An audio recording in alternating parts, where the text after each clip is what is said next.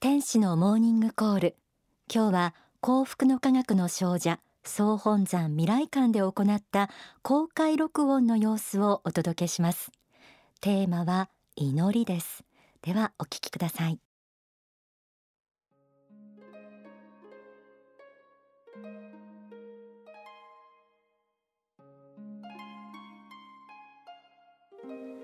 天使のモーニングコール。今日のテーマは祈りです。祈りというと困った時や人間の力ではいかんともしがたいと思った時に行うものそんなイメージを持っている方もあるかもしれません。確かに祈りにはそういう意味があることもあるでしょう。一方違った形での祈りもあるんです。それは感謝の祈りです。今日はこの感謝の祈りを中心に取り上げてみたいと思います。題して神仏を感じる時。まず祈りについて大川隆法総裁の書籍愛の原点。限りなく優しくあれから学んでみましょう。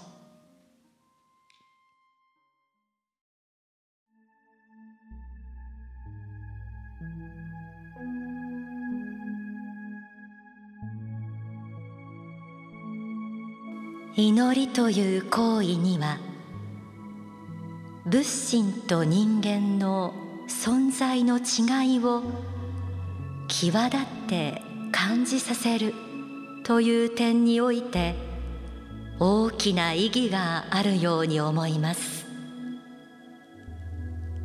例えば神社には境内という大きな空間があります。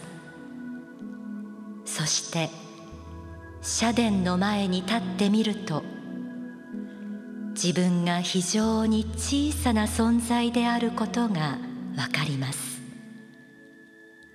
これは寺院でも同じです。大仏の前に立つと自分がいかに小さいかということがよくわかります。キリスト教の教会でもそうです。教会の中でひざまずいて祈っていると自分の小ささがきりと分かってきます。こういうことがあるわけです。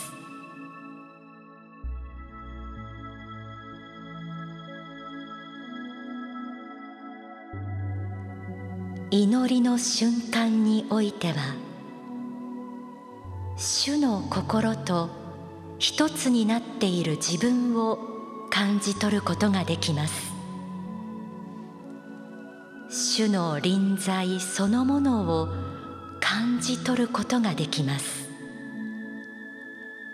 今主がここに来ておられるのだな。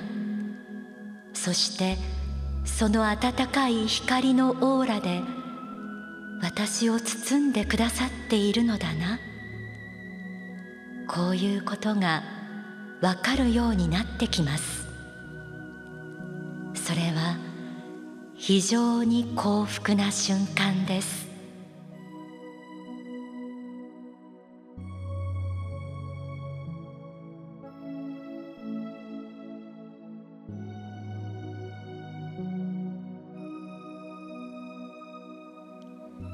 祈りには人間の小ささとともに神様の偉大な存在をありありと感じさせる力がある。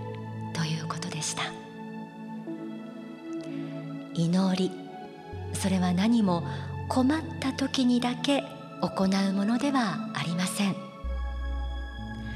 神様に生かされている自分を感じるための祈りもあるということです。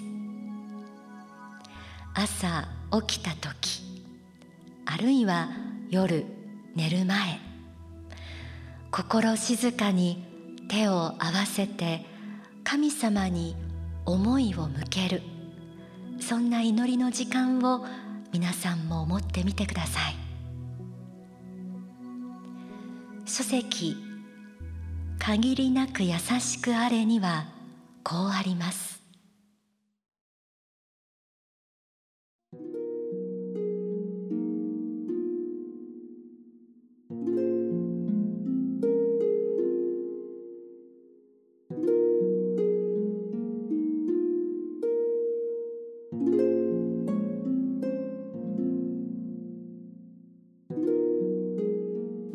の作法においてはこの世的なるものを去り孤独の中で主と相対座するという心構えを忘れてはなりません。その際には決して背伸びをしてはなりません。むしろ無邪気で正直で多少はにかみ屋であるようなあなたであった方が良いのです。幼い子供のように何もてらうことなく肩を怒らせることもなくごく自然で無邪気な心になって主に呼びかけることです。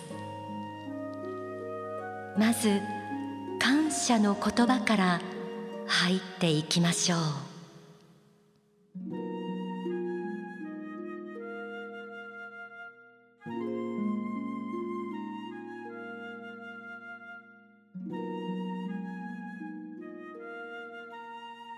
神聖な祈りの磁場である総本山未来館礼拝堂からお届けしています。今日はここで祈りの言葉をご紹介しましょう。書籍限りなく優しくあれから感謝の祈りを朗読します。朝目が覚めたらぜひこんな気持ちで神様に祈りを捧げてみてください。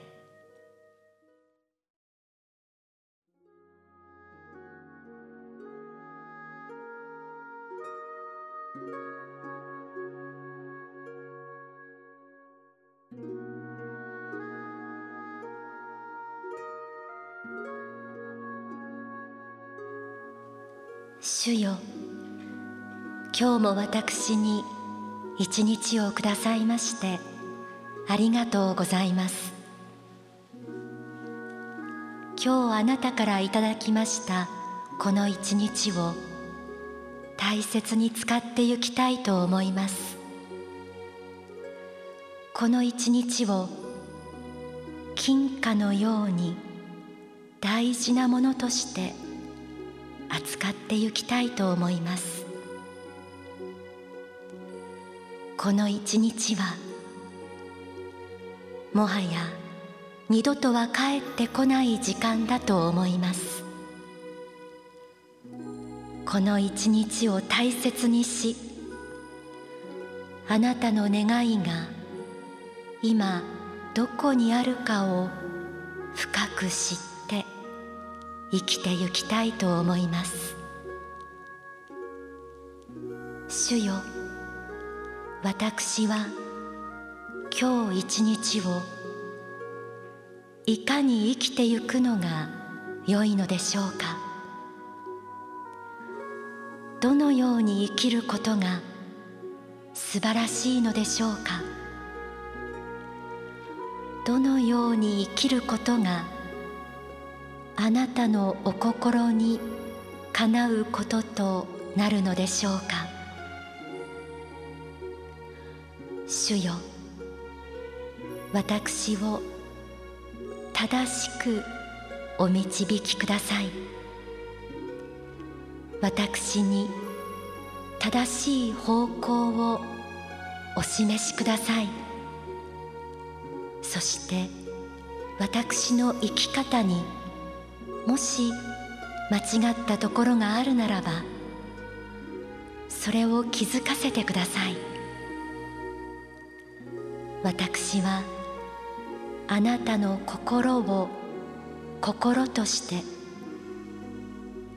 優しく風のごとき人格として世を吹き渡ってゆきたいと願っています。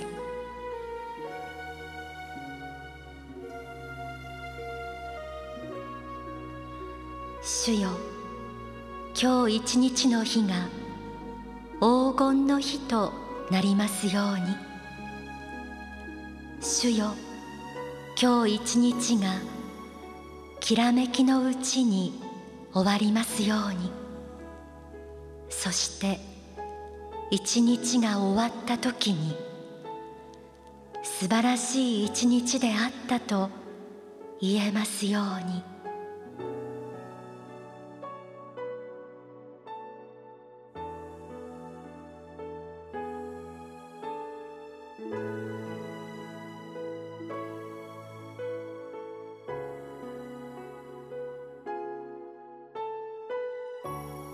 いかがでしょう？私もお祈りを朗読していて素直で崇高でお任せしますというそんな気持ちになりました。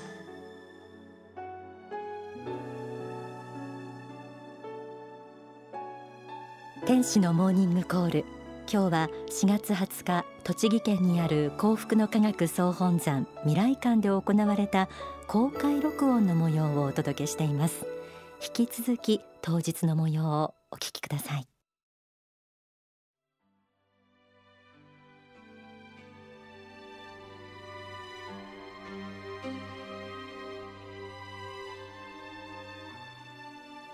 日常におけるこうした祈りは傲慢になりがちな私たちの心を戒めるとともに神仏のご加護を忘れないためにも大切です。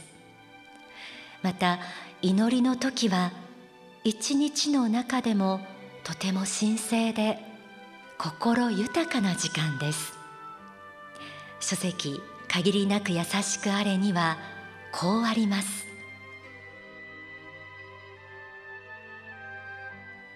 祈りによって豊かな心で一日を始め時折潤いを取り戻し豊かな心で豊かさの中で一日を終わる。なんという素晴らしい一日でしょうか。こういう素晴らしい一日を皆さんに味わっていただきたいと思います。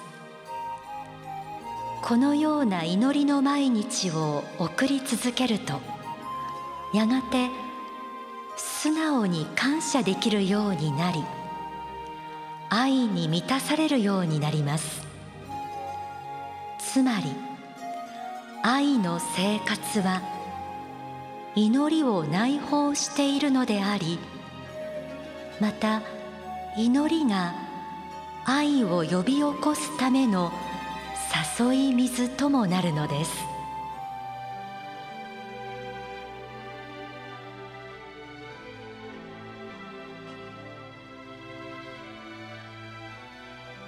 天使のモーニングコール幸福の科学総本山未来館よりお届けしています。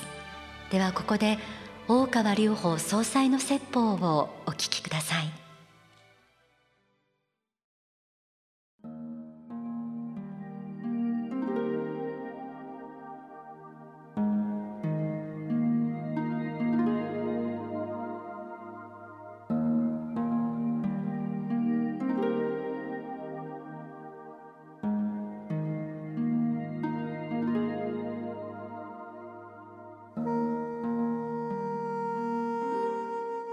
神様に対してひざまずいて祈っている姿。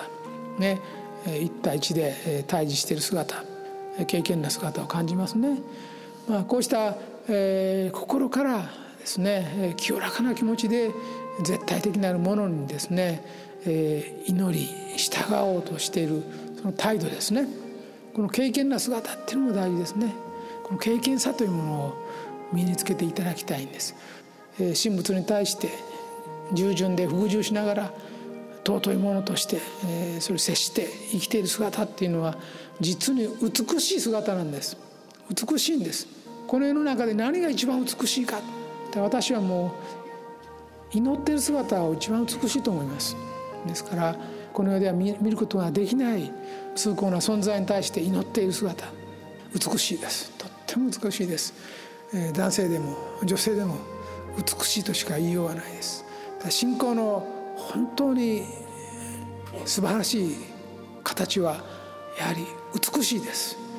だからその美しさが皆様方の生活の端々に現れてこなきゃいけませんね。だから生まれつきの、まあ、外見だの服装だのそんなんだけじゃないんです。皆様から出ているところのその何とも言えないそのオーラとでも言うべきものが美しいっていう感じですね。こういうものを醸し出していただきたいんですよね。だからそういう意味で信仰心において美しい人信仰心において美しい人っていうのはその絶対の真理に対して愛を持っており従順で服従して敬虔な姿をとっている人。こういう人が美しいですね。こういう美しい信仰を持っている人。美しい信仰に生きている人。まあこういう人はやはり主も愛する人であると。いうことですね、まあ、それを知っていただきたいんです。